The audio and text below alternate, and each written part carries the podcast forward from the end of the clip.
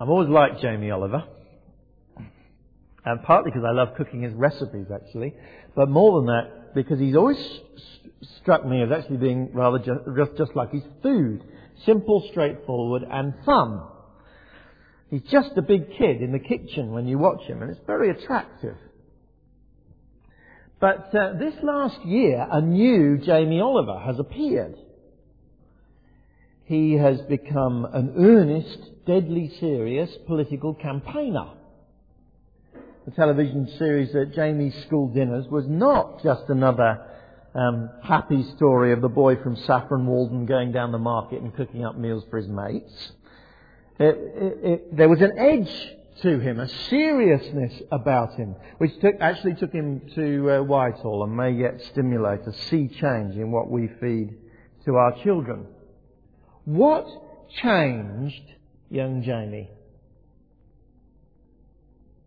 Well, no doubt there were a thousand things uh, along the way, but one thing, one statistic he is um, uh, keen to quote again and again. He says that in the deprived parts of Greenwich, where he filmed uh, the, the series, Jamie's School Dinners, the children, on average, are predicted to die before their parents.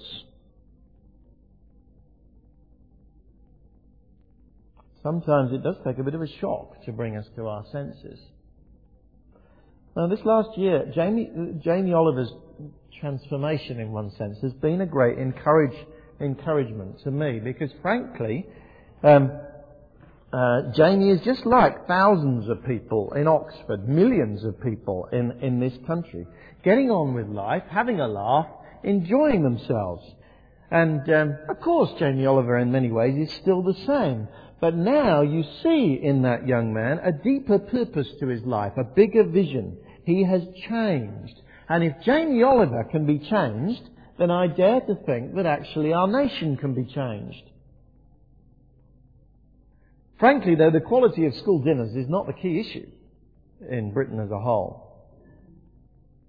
My belief that, that, that our society actually is facing a slowly developing crisis um, uh, far, far deeper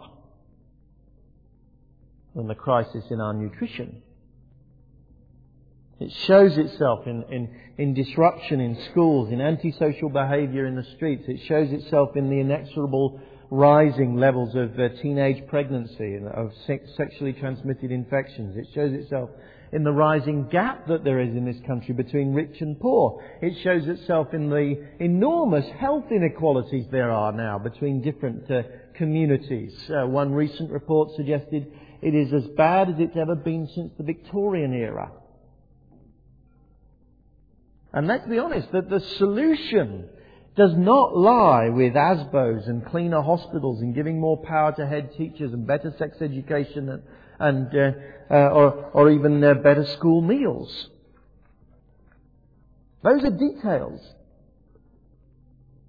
The politicians may worry about those things and talk about those things and run their general election campaigns on those things because those are the only things that they really can see. But those who've read their Bibles can see something deeper. The problems are far more deep rooted than that. They lie in our soul.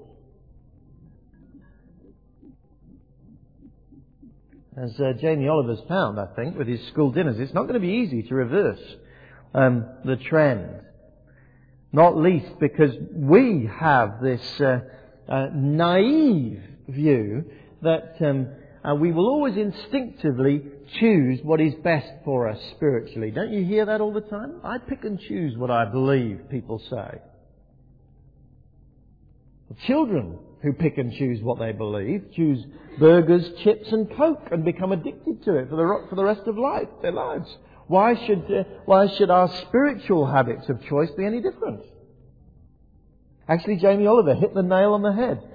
He was talking about um, uh, the tough task of getting children to eat proper school dinners. He said, if you're a teacher and you're te- taking a class of kids for English literature, you don't let them read comics just because that's what they like, do you? The same with school food. I mean, we're meant to be educating kids, aren't we? In my book, that process should not stop during the lunch hour. So although these kids want the Beano, we're giving them Shakespeare, he says. Uh, the risk of sounding like some fierce matron or even worse, Jamie Oliver, uh, let, uh, let me say the same. We need for our souls and for the souls that, of people that we rub shoulders with a healthy diet if we are to grow strong. See, I'm convinced that this prophecy of Amos is part of God's word for us today, God's healthy diet to us. And um, uh, I have to say, it is not sugary sweet.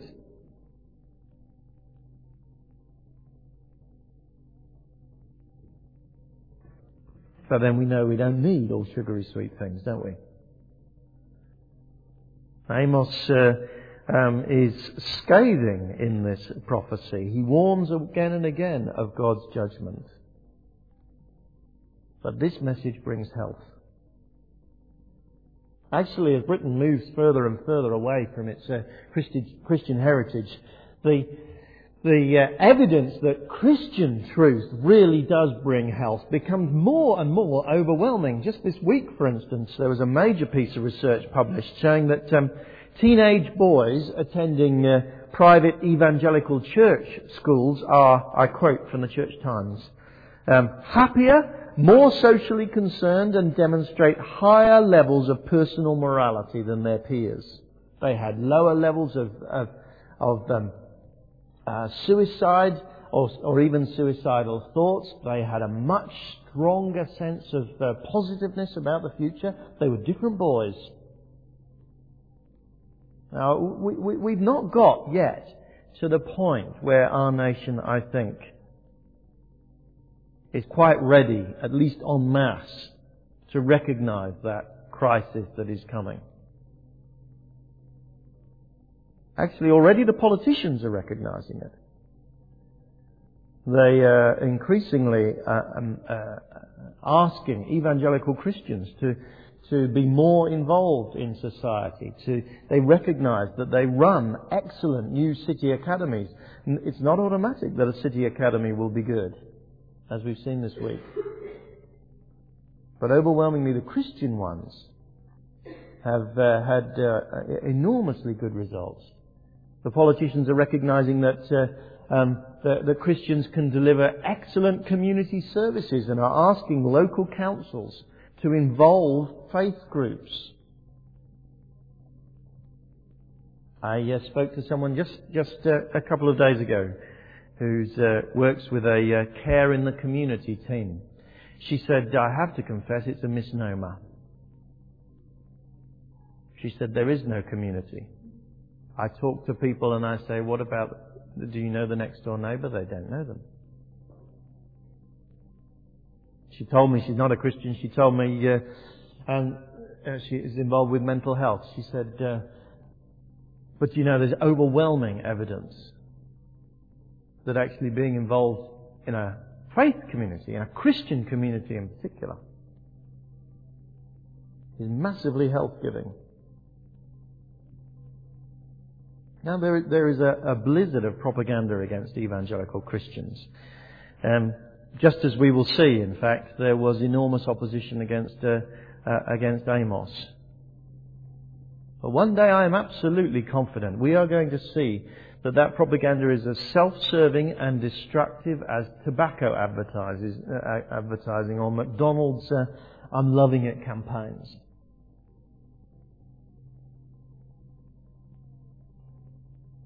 We can help our world see that if we really understand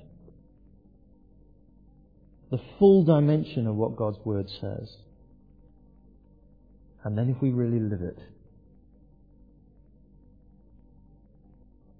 I want to give you three reasons then this morning, just briefly, why I am convinced that this book of Amos is a, is a life-giving message for us today.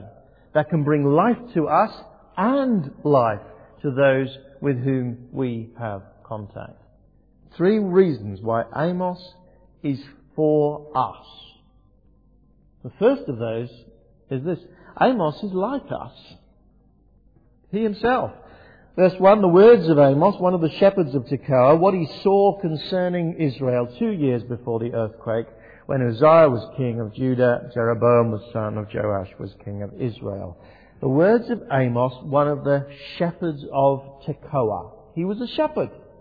The word used actually is not quite the normal one for an ordinary uh, humble, lowly shepherd on the hillsides.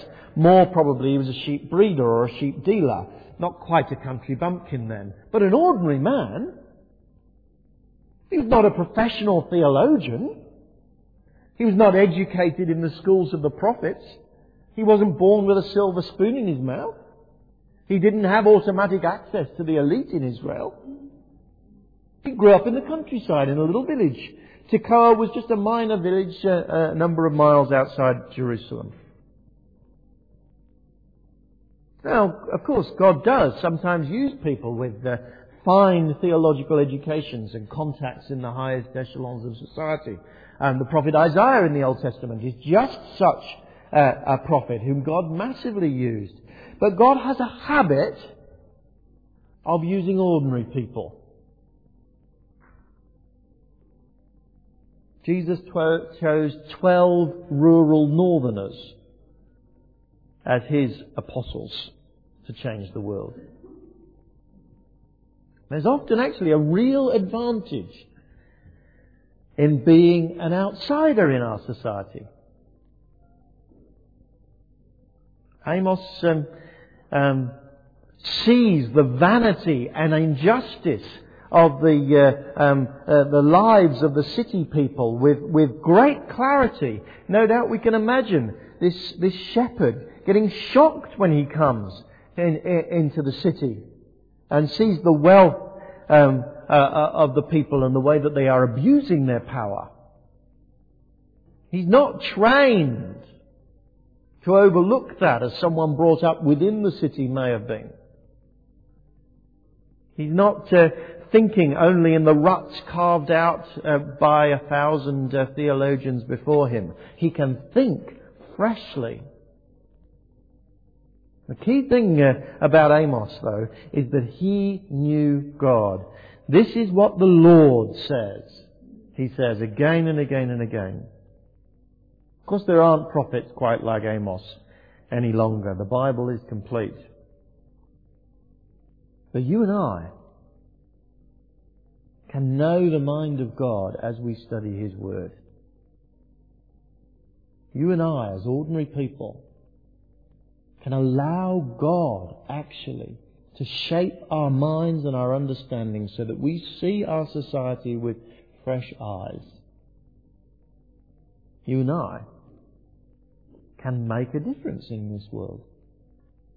I'm more and more convinced that um, we need Amoses in our society.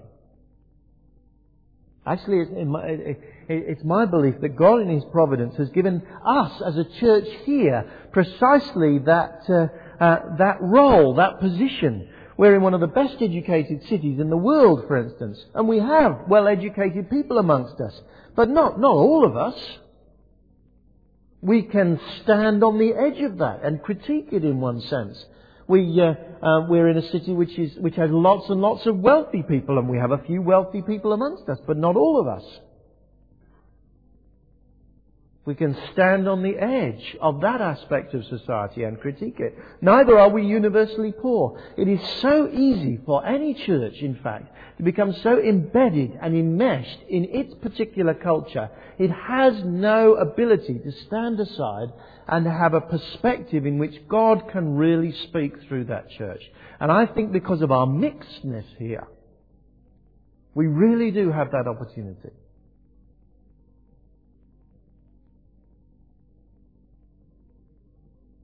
If you feel like just a, an ordinary Christian then, someone who can have no influence, be encouraged. God uses ordinary people. God uses people who are a bit on the outside. for His glory. Amos uh, even um, was brought up in the southern kingdom. Tekoa is near Jerusalem, as I said. But his message will be to the northern kingdom. They nominate, they shared the same faith, the same language, but they had by this time become separated. He goes and speaks again as a powerful outsider. Maybe you're a bit displaced. That's where God can use you. Amos is like us. Amos's world as well is remarkably like ours. The introduction tells us that Amos prophesied while Uzziah was king in Jerusalem and Jeroboam son of Jehoash, um, we call him Jeroboam second often, was king in the northern kingdom of Israel. The two kingdoms were, um, had become divided and had separate uh, kings, and there was uh, often some degree of tension between them, but not in this era. There was peace between them. And peace as well beyond their borders. The great superpower of Assyria was not threatening them as it would do uh, uh, just a few decades later. Little local powers that at times fought against Israel were, um, uh, were, were neutralized as well. Edom and Moab and Philistia and Aram were all weak at that time. So in uh, uh, northern Israel and southern Judah, the cities were expanding massively. Merchants were becoming fabulously rich. Everything actually seemed pretty good. At this point, Israel had an enormous army to defend itself. Just like um, lots of aspects of our world today. We may feel a little threatened by terrorists, but uh, frankly, it's nearly four years now since September the 11th, 2001. And there is plenty of wealth around. But all was what not well in Israel. The rapid rise in the wealth of the merchant classes was actually leading to great injustice and poverty amongst others. The relative ease of the city life had led to lifestyles of vanity and pride and sexual immorality. They continued to be religion, religious, but their religion was just an outward form. They were not really committed to following God. They developed a naive and arrogant confidence that surely God was just a kitten who loved them and would continue to make everything wonderful. If you analyze uh, uh, the news and look at uh, uh, the trends that are going on in our society, I think you'll agree there are real similarities.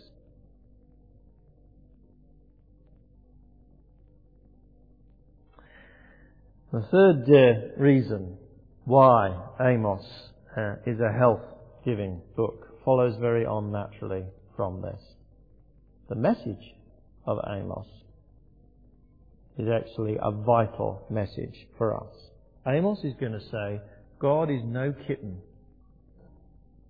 God is a lion. Verse 2. The Lord roars from Zion, thunders from Jerusalem. The pastures of the shepherds dry up. The top of Carmel withers. Amos's God roars against massive international injustice. His God roars against the abuse of wealth and power and against those who, as he says, trample on the poor. God roars against the sexual uh, uh, chaos that there was in, in the world. God roars against moral complacency. And most of all, he roars against people who claim to be following him, but actually are no different from the world around. The prophet Hosea, who prophesied at about the same time were, were, uh, as Amos, focused on their idolatry and their worship of other gods. But Amos focuses elsewhere. Amos focuses on the injustices there were in his world.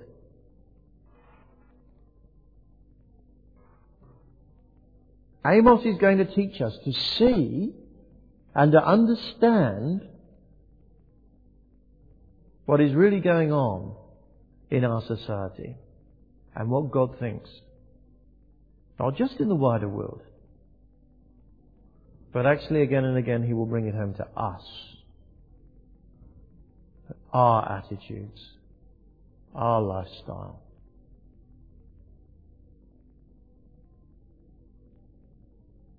There are three reasons why Amos, as we look at him over the next uh, couple of months, is very much uh, has, has a message for us.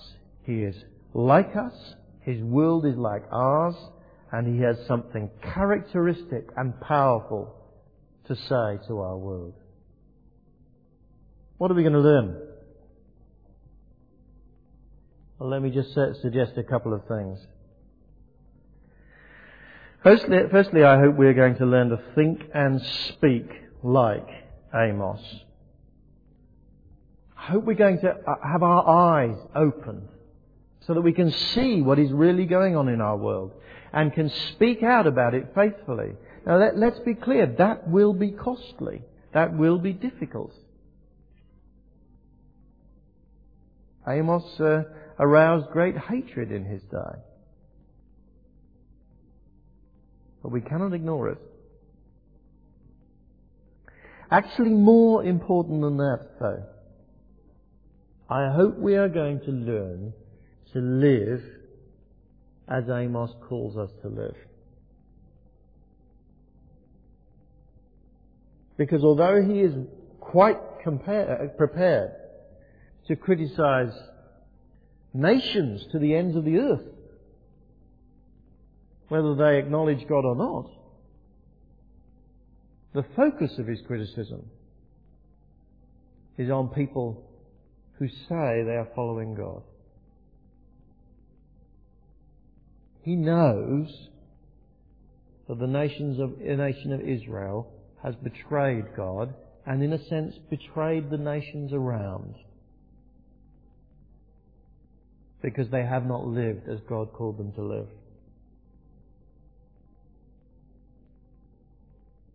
And I'm increasingly convinced that actually the most important thing our nation needs is communities of believers who are living in a different way, in a countercultural way, in a way that really displays the glory of God.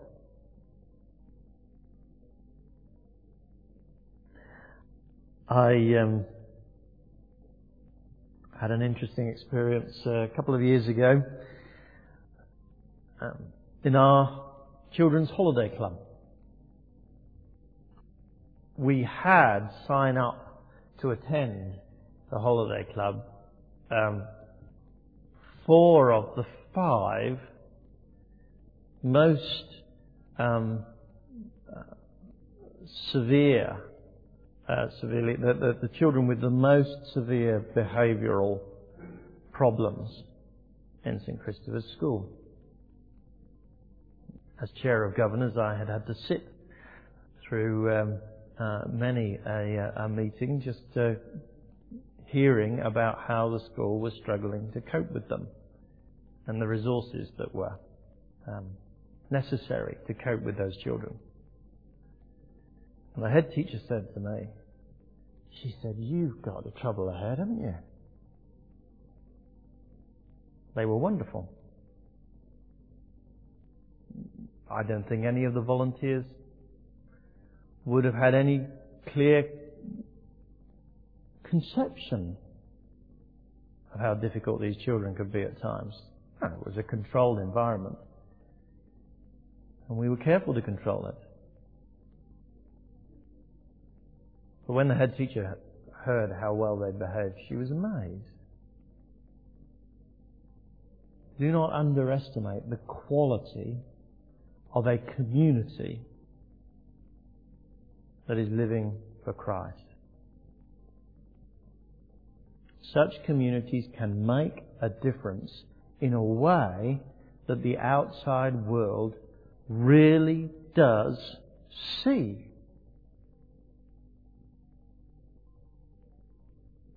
So as we go through this, uh, this prophecy of Amos, you see. I, I, I want us to be tender hearted enough to be able to say, is that me? Is that criticism for me? Could it be something that I need to change? Could there be an attitude in my heart that I need to reform? Because we live in a world that is slowly, quietly, by increments, building up for itself an increasing social crisis. Have no doubt about it. And its only real hope will be if that world can see communities of people who are different and finally give glory to God.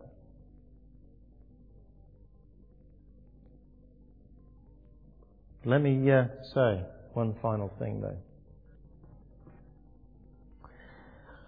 Sometimes, frankly, it does take a crisis. Did you uh, notice that uh, phrase when he's describing uh, when Amos was uh, prophesying? It was two years before the earthquake. The Editors uh, who, who wrote this little two-verse introduction assumes that everybody will know what the earthquake was. Just calls it that. The prophet Zechariah actually, 200 years later, refers to this earthquake as something that is very much still alive in Israel's memory, in the same way that we talk about the war, and we mean the Second World War when there have been lots of wars before or since. This earthquake shook the nation. Amos was prophesying before the earthquake. We know that virtually no one listened to him. But maybe our editor is um, alerting us to the fact that Amos, who warned that the Lord roars from Zion and thunders from Jerusalem, suddenly was listened to a little bit more when this catastrophe happened. Sadly, we know there wasn't uh, still then a mass repentance of the nation of Israel. It was finally destroyed completely by God. But maybe there was enough sense at that moment that Amos had been speaking the truth, that people said we must preserve this word as a word from God. He has authenticated it in this crisis. The truth is, you see, that as God's church speaks clearly about God's judgment against evil, by and large, people will not listen. Now let's make it more personal. By and large, actually, often we as Christians don't really engage with it. Until something really catches us when we're prepared to listen. For Jamie Oliver, it was that statistic, wasn't it? That those youngsters in Greenwich were likely to die before their own parents.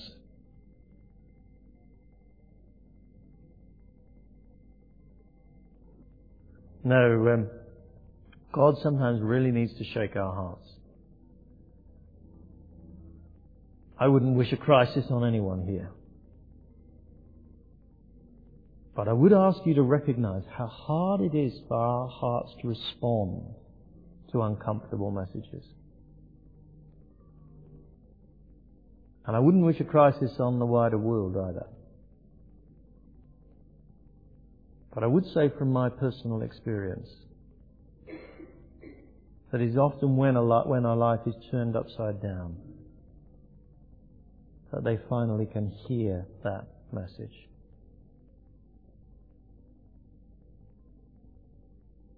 Let's be in no doubt about it as well.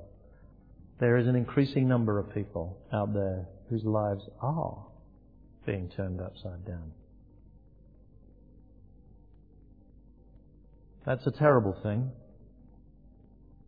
But sometimes terrible things like earthquakes can make us hear. So, be prepared to listen to the message of Amos. Ask God to soften your heart and make you ready to respond.